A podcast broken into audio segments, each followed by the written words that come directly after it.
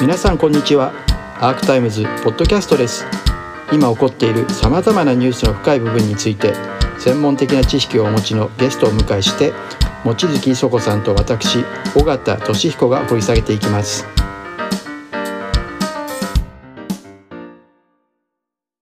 清和会が今、まあ、またちょっと統一教会でこう崩れ始めてますけど今最大派閥になったじゃないですか。一時特に安倍さんがいる時に。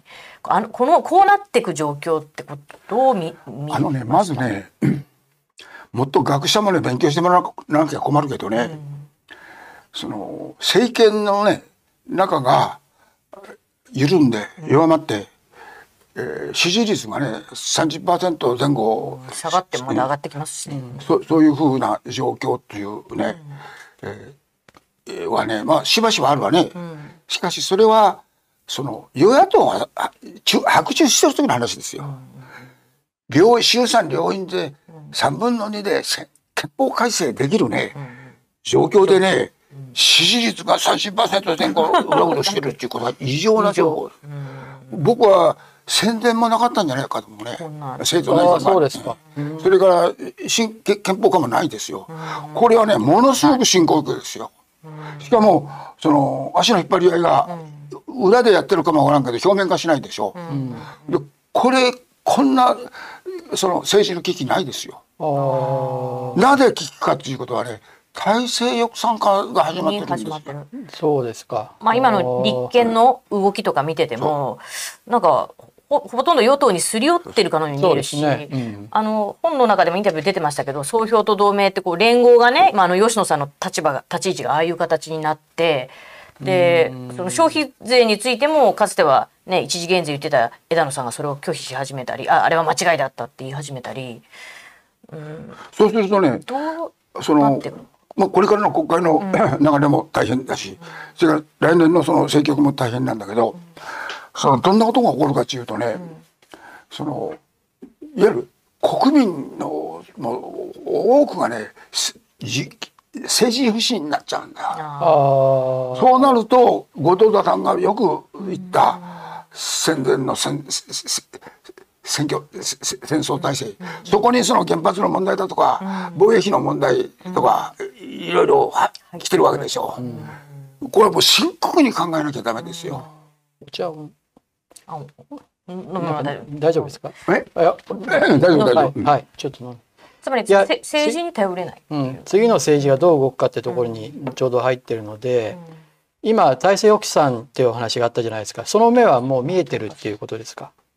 どういうところがどういうところが体制抑散っていう今平野さんからご覧になっていて、まあ、今岸田さんが支持率 NHK だと33%に下がっていて一方で立憲民主と維新があの近づいているという状況があってで立憲民主は与党にですね近づくようなあの割と言動をですね幹部がしてますよね。でそこに一方で公明党がいてですねで、まあ、菅さんっていうあのもう一つのあの勢力があるとこれはどういうふうにこれから動いていく？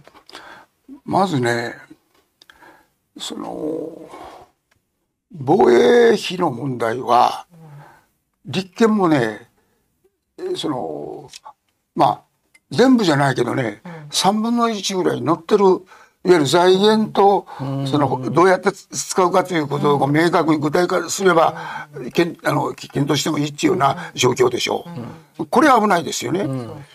それから国民はもう当然乗っかってる。維新はもうそれ以上だから。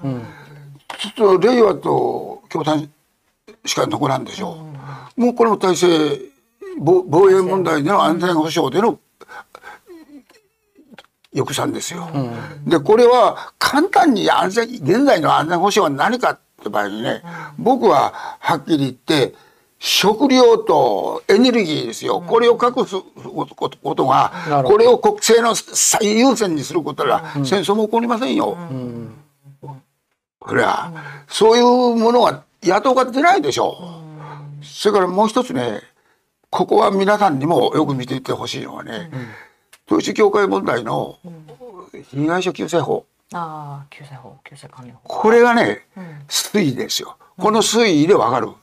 立憲は今のところ岡田幹事長が相当強いことを言っとるけど、えー、結局茂木もあれでしょ、うん、あれ以上譲らんでしょ？今の状況ですとね、うん、あのマインドコントロールっていうところの定義を避けてるとかねそこら辺はしかしマインドコントロールっていうことをね、うん、やっぱり本文に入れ入れなきゃそう本質ですよね入れなきゃこれはね率直に言って統一教会と総合学会の救済法ですよ。そうですね。うん。あ限定そのいわゆる、えー、天井と床を作ったこの範囲でやれるという。うん、あ逆にその保護法ですよ。なるほど。僕に言わしたら。なるほど。そこでね対立させたらこれやるでしょ？うん、自民党もおかしくなるでしょ？はいはい。まあ野党もいろいろ批判が出るでしょ？う。うんうんうん、マインドコントロールを本文に入れずにね、うんうん、どう対応するかという国会対策のこれがいろいろで話し合いができると思う、なるほど。それでね、僕が一番心配してるのはね、うん、本文に入れずにね、うん、マインドコントロールの法定化についてね、補足に入れるの。補足に入れる。補足に入れてね、えー、年後の見直し。協議して決めるとかね。あよくやる。何年の間にどうするとかっていう、はい、そういう姑息なことをね、ね、はいはい。や安住が乗るかどうかだよ。こは安住さんですか。なるほど。まさに国体。乗りそうですね。ねまあ僕はそれを一番心配しててね。というのは洗礼があるからですよ。なるほど。まあちょっと洗礼言い出すと私らも関わってるけどね。なるほどね。表でこうやってても例えばね僕が関わらずに僕が怒ったのはね、うん、あの憲法改正の、うん、あの投票法、うん、あの時にね、えー、枝野がね、船田と交渉して乗ったでしょ？そうですね。それであの時に菅がまあ代表代理で小田さんはあの地方あれしてて、私が顧問的にアドバイスしてたんですよ。うんうんそれでその時に小田は、まあ、我々が乗れる条件はね、うん、あの憲法改正以外の、うん、憲法に関わる条項の,、ね、あの関係する問題の国民投票もできるようにしろと。うん、そうすると憲法改正阻止できるんだよ。なるほど。それを条文に入れろと。うん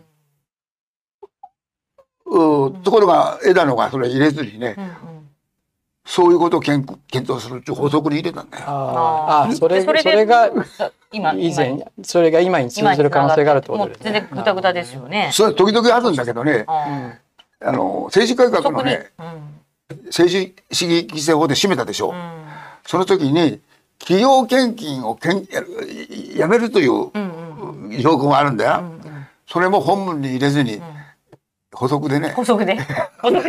補足で。あれ、もう、何年間の間にね、何年間経ってもそのままなんだよ。その手をね、立憲が、飲んだらもう立憲潰れるだろうな。なるほど。やるかもな。じゃあそこ要注意。これはあのまだ国会の中で誰も言ってないと思うよ。補足で折り合うどころの可能性はありますよ。どの新聞もどのテレビも言ってない。このこのテレビだけだから。今安住さんが乗るか乗らないかが一番ポイントなんだっていうわけだ。そこに焦点が来ると思う。